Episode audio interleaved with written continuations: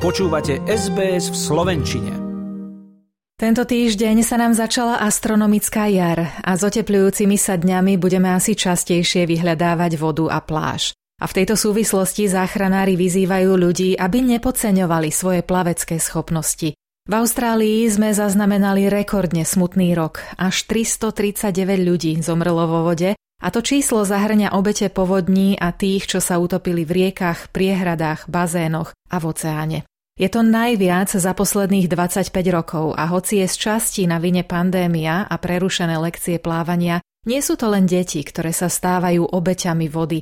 Aj vyšportovaný 35-ročný Nasim Zareka mal problém a dodnes spomína, ako strácal silu a videl, ako sa napriek neustálemu zaberaniu vzdialoval od pobrežia. Look, it was definitely scary. Started to feel like I was drowning pretty much, like going in and out of the water. Every time you would try, you know, to get out of the water, you get smashed with a wave. Počet utopených stúpol v poslednom roku o 15% a je vôbec najvyšší od roku 1996. O tretinu vzrástol počet obetí vo vekovej skupine nad 65 rokov a vyšší je aj medzi deťmi od 5 do 14 rokov. Manažérka pre výskum a pravidlá austrálskych záchranárov Stacey Pigeon apeluje zvlášť na rodičov, aby opätovne prihlásili deti na lekcie plávania. We're urging parents to get your kids back into swimming lessons. We know over the last two years there's been a number of pool closures across the country and that children have missed out on vital swimming and water safety skills. Najčastejšími obeťami sú muži, a až takmer polovica všetkých obetí v minulom roku boli migranti a turisti zo zahraničia.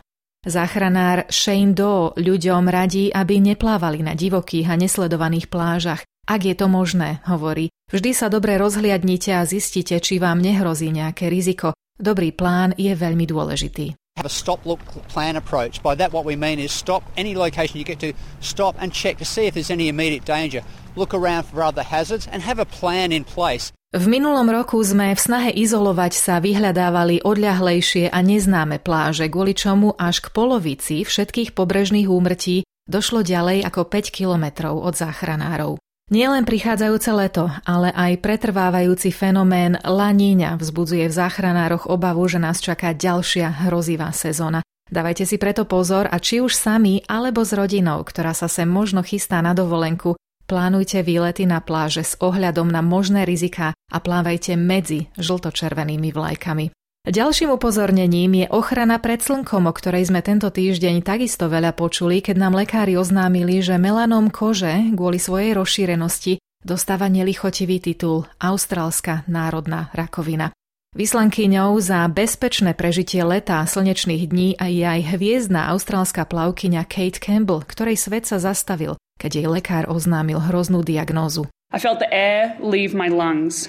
It was as if someone had flicked a switch in my brain and time began to stretch and warp. My ears began to ring and my heart started to pound.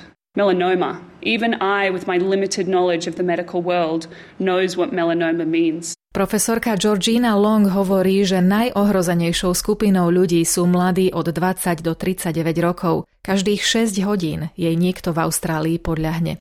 Aj preto volajú po modernejších reklamách a kvalitnejšej osvete a vyzývajú vládu, aby tak ako pri rizikách fajčenia alebo ignorovania záchranného pásu v aute, investovala viac do kampaní na záchranu života a bezpečnosti na slnku, či už pri športovaní alebo opaľovaní, ako nám povedal Richard Scollier z Melanoma inštitútu. You don't see people smoking or driving without a seatbelt on in television ads, and for good reason. So why do you see people sunburnt? Leto je pred nami, tu v Austrálii teda určite a my si ho chceme užiť so všetkým, čo k nemu patrí, hlavne po dvoch rokoch obmedzení. Dávajte si na seba pozor.